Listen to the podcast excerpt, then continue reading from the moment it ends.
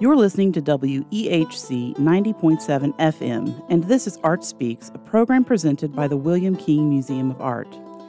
I'm Laken Bridges, Director of Higher Education, and will be the host for this episode. For those of you who are unfamiliar, WKMA is an art and culture museum in Abingdon, Virginia. You can learn more about everything we do at williamkingmuseum.org. So, before we get into today's episode, I want to make a few announcements about the museum. First of all, I want to let you know about the Long Rifle exhibition, which is now open at the museum. This exhibit showcases more than three dozen long rifles from the 18th and 19th centuries that have never been assembled in the same exhibition. And when you see these rifles, it's, it's really amazing. You'll notice the impressive detailing and design. Um, so during the 1700s and 1800s, the long rifle was the highest expression of the gunmaker's art in this country. So be sure that you come by and see the show. Uh, it's really a beautiful setup, and um, you'll just be uh, blown away, pun intended, uh, by this uh, beautiful work in these um, long rifles. I also want to give you a reminder that summer camps are now live on our website. Themes for children include traditional handmakers, natural explorers, historic Abingdon, ancient artists, and global architecture. And the topics for teens are drones, graphic design, ceramics, printmaking, stop motion, and anime. And you can learn more about these camp themes on our website.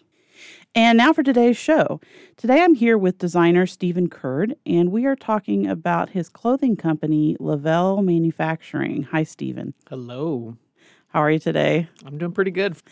Uh, so, Lavelle Manufacturing, you all just joined us at Art Lab at the museum. Uh, you moved in March 1st. Yes. So you're you're new with us. I was so excited when you approached me to find out about Studio Space. Um, I don't know if I've told you this, but when I was a teenager, I was obsessed with fashion and wanted to be a designer.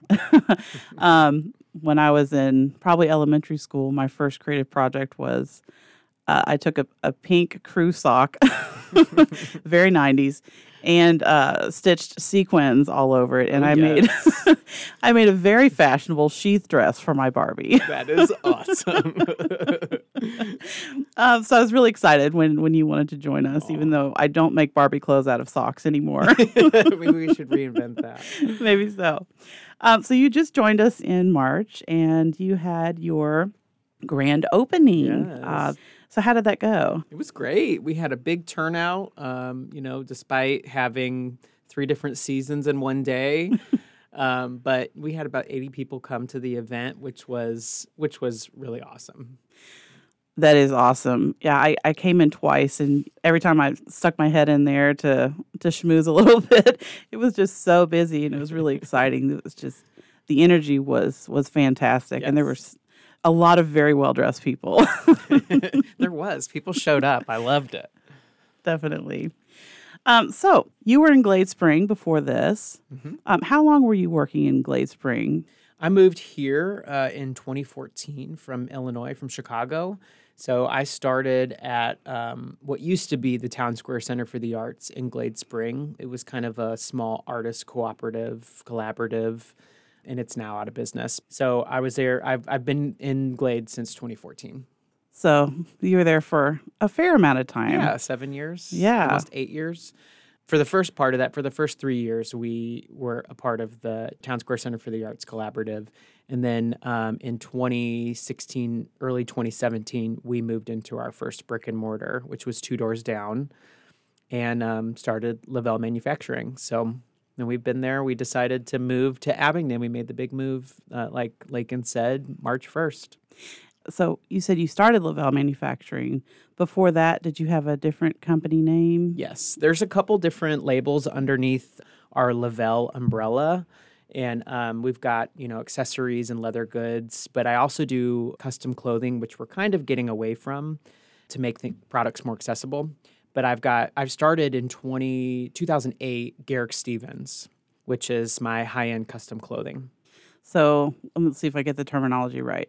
Lavelle is your company, and Garrick Stevens would be your brand within that company. Yeah, there's Okay. a couple of brands underneath it. Lavelle is the Lavelle is our denim and and like our handbags and stuff like that, which we launched specifically in this area to make a cool product that was accessible, that was like American made, that was um, locally sourced, as as as local as we could get it. And of course, you know, over the last six years, it's changed quite a bit, and now we're at a point where we're wanting to make it more accessible. But yeah, Garrick Stevens was the original you know, most designers go by their first name. My first name is Steven, but my middle name is Craig. So it was a mix of those two. And when I started designing in 2008, that was my that was my label that I went under. I like the way you came up with that name.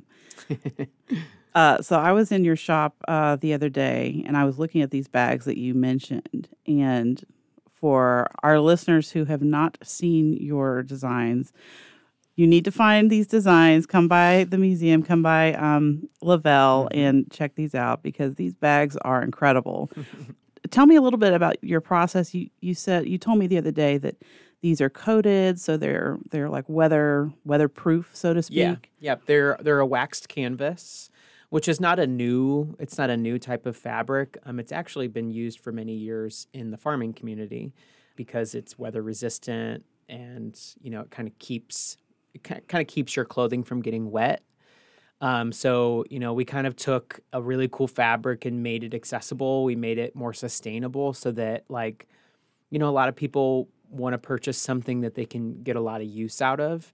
And for those of you who know Lavelle, we are about the the details and the quality. Um, but we wanted to create a backpack. We've got a couple different styles. We've got a backpack, we've got a shoulder bag, we've got a purse, and we're working on a couple other styles. But this way, you know, if you're out and about, it's it's a bag that's meant to be worn. So the backpack is everything is all weatherproof. Um, so it can get wet. It's stain resistant. You you know, little touches here and there, but yeah, we kind of we really wanted to to focus on something that people could actually use. And they will. and they will. Absolutely. I can't wait to get one for myself. Yay. They're they're super cool. Awesome design, which is of course, characteristic of all your work, but definitely these bags are a must see. So if you haven't seen uh, these bags, please check them out. So, Steve, tell me, how did you get into the work that you're doing? Have you always wanted to do what you're doing? No. um, I, not a lot of people know this, but um, I have a radiology degree. So I have an associate's in radiology, which would mean absolutely nothing today. I would have to go back to school completely. But I originally wanted to go into the medical field um, to be a radiologist. And that just didn't work out for me, which I'm very grateful for. But the the creativity, the creative aspect of my career and my life started as a young kid.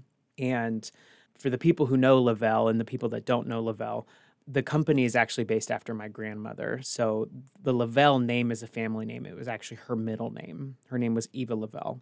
And that's my dad's mom. Super creative person, just such a cool, cool, cool person. But that creative aspect, she passed it down to my dad, to my brothers, to me. And it started as a young kid just sewing doll clothes, actually. so learning how to construct and, and um, kind of starting from just a creative, you know, creative level. I love that. I I read in your your statement on your website that Lavelle is who who taught you to sew or to darn a sock. Is yep. that right? Yep. Yeah, she taught us all. She wanted the boys in the family to learn how to, you know, if you're going to go out into the world, if you have a button that pops off of your pants or whatever, you know, instead of throwing it away, learn how to sew it back on and use it again. Okay, so I told you about my one of my earliest creative projects, the infamous sock dress. Yep. Uh-huh. uh, do you remember some of your early creative projects, and would you deem them successful? oh Lord, um, they. I definitely look at it as just a journey. Um, doll clothes as a young kid, you know, and they. I look at them now because I have a couple of them actually when I opened Lavelle, my aunt sent me a small box that my grandma had saved and was like had a note, you know, typed up in there because you know that's how people did it back then. And it said, "Give this to him when he's ready for it." And she gave it to me at my first store opening, which of course cried my eyes out. And I didn't even know that that thing still existed. So I have it. Um, I'm I'm wanting to you know make kind of a little memorial out of it, but I look at it, I'm like, wow, this is horrible. But it was the creative aspect was there. You know, the creativity was there, so I see it as at a young age, which is pretty cool. And especially when I didn't I didn't think that I would go into a career of art, even though my dad was a graphic designer for Boeing for 30 years.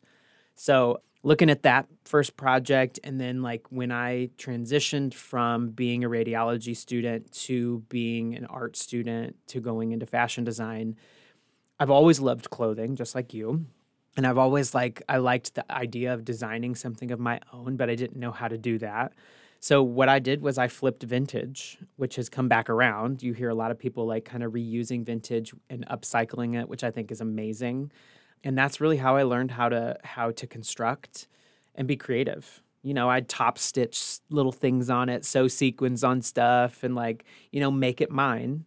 And so that's kind of how I got into the process. And then now I look at the stuff that I do now and I'm like, wow, thank goodness I've gotten better at sewing. yeah, I would I would imagine with my very limited experience in sewing, um, I would imagine that working with denim especially demands precision Oh and a, a high technical expertise. yes. I studied it for about five years before I ever touched my first pair of jeans. Oh And, wow. Yeah, I, and I worked in high end. I worked in when I lived in Chicago. Um, I did a lot of personal styling, and I worked for Bloomingdale's, and I was a brand rep for their denim collection there. So I I just flipped things inside out and looked at how they were made, and then you know I just went through that creative process of taking things apart and and just learning how to put it back together. But yeah, it's definitely it's not something that you can just whip up. I'm pretty fast at it now though, but. How fast are you? I can do a pair of jeans in probably about an hour and a half, two hours. I would still be cutting a pattern. Well, that's not cutting the pattern. Let's say that I do. I take a full day and cut out, you know, as many pairs as I need to for clients, and then and then the next day is construction. so I was uh, uh, stalking you on your Facebook. uh, That's what we do nowadays. it's uh, research, research. Uh-huh. And uh, I was watching a video that you posted. You were um, constructing a tote. Yep. And you mentioned vintage fabrics. Do you focus on vintage fabrics and where do you source them or how do you source them? I do. Um, I I think you know, kind of the backbone of Lavelle and even Garrick Stevens has this vintage feel, and I like to source things that you know textiles from you know chair material and like upholstery stuff and and I collect all over. So I've you know anytime I travel I collect. I, I bring a separate suitcase to bring home fabrics and I, I'm a huge collector of fabrics. But um, yeah I love to upcycle vintage things that were once something that can have new life instead of purchasing new things Do you have a favorite find that just blew you away you couldn't believe you found this treasure? And and what did you turn it into? Um, I am a sucker for like different types of leathers. So, um, and we do like a lot of leather goods in the shop too. We mix textiles, like we'll mix an upholstery with a leather piece. But I can't think of one in particular, but I do like I will spend some money on some like like leather that has like a cool like topical like print on it or stuff that you just can't find anywhere else. Um, and I've got a couple hiding places that I like to shop at that I won't share with anybody else. but I will spend some money on some good leather. Okay, so Steve, one artist to another. Uh, how do you deal with creative blocks? Lord, I've been in one for the last year and a half. So, um, and we were focusing on on transitioning into a new space. So, you know, be careful what you ask for in the universe; it will provide. It may not give you much time, but it will provide.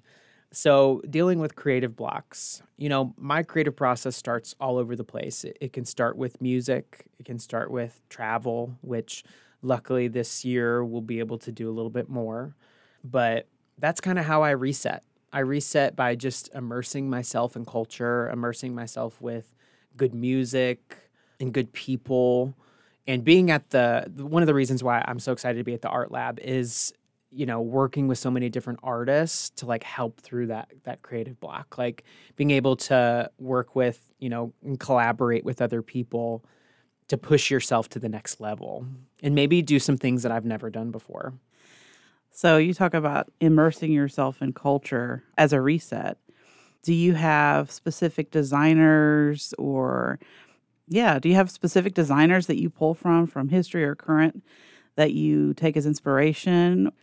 I definitely do. Absolutely. My um when I was in my senior year doing my I guess my like senior collection or thesis or whatever, I was uh the only one who wanted to do menswear in in my class, my graduating class, which was 35 of us. So they didn't teach us menswear. They taught us just women's wear and construction. So it was an independent study. And so I did my research and I, I, I looked to, to find, you know, menswear designers and stuff like that. And I, I fell upon a designer um, who actually just passed away this last year, Pierre Cardin, and um, who's fantastic. He was known for futurism and um, just really kind of funky, just cool styles that you wouldn't see. He was actually a creator of different uh, textile manipulation techniques, which we see a lot of today. So if it wasn't for him, we wouldn't have these ideas of futurism in the creative world, in the in the design world. But yeah, so I'm I'm constantly inspired by him. Construction. I mean, he was an impeccable tailor, and just the he he used so many different color schemes and stuff that you would you know he put metal with with leather with softer fabrics. I mean he just was such a cool guy. So yes i'm definitely inspired by him. Um, i love marc jacobs. I think he's he does a really he does really well at like upcycling vintage kind of ideas. So he always has like really cool things um, like vivienne westwood. Who are some of the other ones? I love anna sui. Just i like I think maybe wh- why I like those people is because they're so funky. They have such a cool style, and it like it translates from like how they dress to like it signifies them as a person. Like it's it's a, I guess they design things that make that look like them, like that they would wear, and I feel like I do that as well. So probably because I'm inspired by them. Uh, yeah, I, I, would I would agree with that. Looking at your work, um, yeah, Vivienne Westwood is a favorite for me too. And I remember as a younger teen, uh, like just randomly flipping through Vogue, and the first time I saw, I think it was a shoe collection. I was just blown away. And the thing I love about fashion is just that it can transport you, but yep. it, you really do feel transformed inside out with the right piece. Yeah, it's a it's a creative expression. Like you can be walking art, which I love. Yes. and to circle back to that bag, I'm about to be walking art. you are absolutely.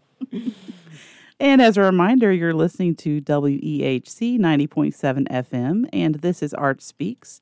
And today I'm talking to Stephen Curd, and we're learning more about Stephen's design experience and his work in uh, his business, Lavelle Manufacturing.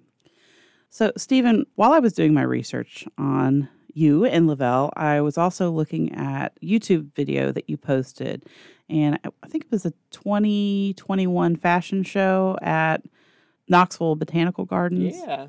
And I know that in the past you've also had a fashion show at the museum. Mm-hmm. And I'm curious, how do you go about coordinating a fashion show and what all is involved in that process? What what types of venues do you look for? Um, that's a good question. I like to do. I guess it just depends on the mood of the show. You know, we've done. I've done fashion shows since 2010, so I do two a year. And I did them in Chicago, and then I, when I moved here, I started doing them. You know, two times a year here. So um, that whole process is kind of like the creative process putting together the collection. You know, for me, it starts with putting together a soundtrack for what the collection will look like, and I look and I listen to that for like six months while I design the collection, and then by the time like the collection's done, I hate that whole soundtrack, but it like it kind of like helps me get into the zone. So I kind of think about it how it will reflect with the whole feel. And maybe most people don't even realize it, they don't even notice it. But to me, that's the whole creative process. It's like putting together an exhibit. Um, and that's kind of how I look at my fashion shows. This is my exhibit because um, I get to do what I want. But each season, I like to kind of up myself and I like to try it like, you know, like places that people wouldn't think you would do a fashion show at, like the Botanical Gardens, which is absolutely gorgeous. If you've never been there, it's it's beautiful. It's kind of in a weird part of Knoxville, but it was really cool. The museum was fantastic to do a fashion show at. I think we had like 115 people show up to that show. It was crazy. But I like I do like to kind of push the envelope and I like to do it in places that are inspiring and so that other people who are coming to the show could be like, "Wow, I think I could do like an event here. I think it would be really cool to like do something." I'm all about like cross marketing.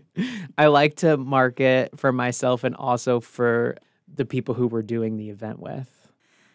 Is there um is there a location that you would just you just dream about showing in? You know, we were going to right before COVID hit. We were gonna do. We had, we were planning it. We had already had like the vendors. We had already had the event set to do it up on the top, the rooftop of the Bristol Hotel, and that would have been an incredible fashion show. But then COVID hit, so we had to cancel it. Where would be? You know, my first show that I showed um, when I was in New York, I showed for Fashion Week in New York in 2013.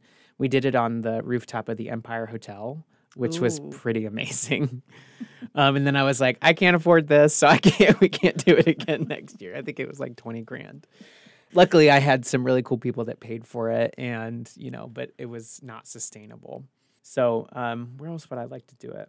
I don't know. I love that like designers do it at these like crazy places, like like a library or um, like YSL does it like at at the um, they do it at the what is the big tower in Paris? I always forget it. The Eiffel Tower. Eiffel Tower. Oh. My brain's not working. They did they do it at the Eiffel Tower. They do it like crazy places. So I like I like to set the mood. Is how we did it um, one year. It was a couple years back. I think it was 2017 or 2018. We did a show at the um, Barns of Chipridge, and if you haven't been out there, it's incredible. They have a beautiful barn with French doors all around the whole building, and it's just we did it at twilight. It was incredible. I mean, it was a whole mood, but yeah, I just like to do it at places that kind of set the tone for people. I love that. My um again limited experience in fashion. uh, you know, I, when I hear a runway or a show, I just think of a runway constructed Yes. in a room or in, in a warehouse or whatever. And the way that you describe setting the scene uh, really fits. I mean, I would you sell more when people see their clothes out in the world. Absolutely. we did it at um, well during COVID, we started doing these virtual fashion shows, which you which you referenced our 21 2021 show. But our 2020 fall show, we did it at um, Sugar Hollow Park, which is up in near Bristol, exit 7. And it was in the woods. It was in that pine wooded area. And it was so cool. And it was, you know, we just did, it was two models and the photographer and the videographer, and that was it. We didn't actually have an audience but we made the fashion show more accessible for people to see it, which we don't normally get to do. But that was a cool show. That was that was a lot of fun just to be surrounded in nature, and it had this really like eerie, dark, kind of spooky feel to it. So to me, I was like my little brain, my like artistic brain was like, yes, it was so cool. But That sounds awesome. I wish I could have seen that. it was cool. Um, so let me backtrack a little bit. You were talking about um, when you're building your collection, you're planning for a show, you're listening to soundtracks, or you're kind of curating a soundtrack. yes. So I hear you play your music a lot in your Yeah. studio. Sorry about that. Uh, I love it. I think we have similar tastes. Is there like a song that you've been listening to quite a bit lately that might influence a future show? Well, if you haven't heard the new Florence and Machine, her album is incredible. Yes. So I've been listening to King like on nonstop. It's so good. I do I do fall into like that like repetition with with some artists. Um, Rainbow Kitten Surprise also is like on repeat for me Mhm. right now. Incredible.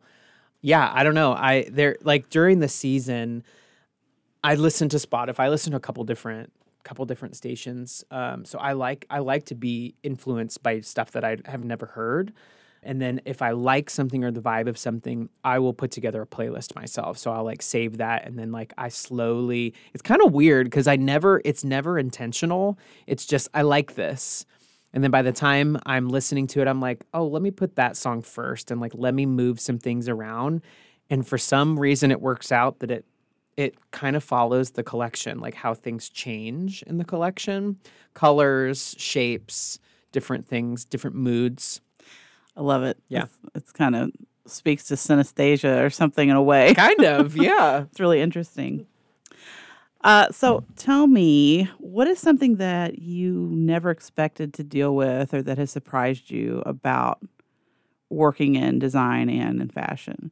I would say just working with people of all demographics has been such a huge learning experience for me. I don't know if I I really thought hard enough or long enough about working one on one with custom clothing and customers. And I think that what I have learned over the last, you know, eight years working one on one with my hands and with the public is that I've learned to say no to certain things. And, you know, for a lot of people out there who, like young artists who are wanting to, you know, do something like this or sell your art, it's going to take some time. It's going to take some time to know what you're worth and to like put a price on that and it's something that I wish my my my older self now could have told my younger self like you know don't give it away but you like get your feet wet and and learn you know that that important experience of saying no to certain people because there are just a lot of people that just don't get it out there and they want a product. We're so used to like disposable things like our disposable garments and our disposable everything in this world that my niche of design is not for everybody. And so um, when you, when I learned that, I learned what my worth was as a designer, and then I could say no to people. Absolutely, I love that. Uh, yeah, this is not fast fashion. Nope. This is art. It's an investment, and the work has been put into it. So absolutely. um, so where can our listeners find you, Steve?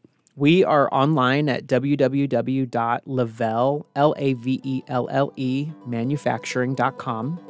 We've got all of our products up there that we sell in the store. We do jewelry, leather goods. We do custom clothing, but you have to come into the store for that. But you can also find us at Art Lab at the William King Museum and at one of our many trade shows that we'll be at this year. We think we've got seven on the books. So, and we usually do Mistletoe Market too. So that's where you can find us. And Facebook and Instagram. And Facebook and Instagram and TikTok, which you know, my old, my old. I'm not a, a social media person, but we're learning. You can find us on those. I will be following you on TikTok. Awesome. Thanks for coming in today, Stephen. Thank you so much.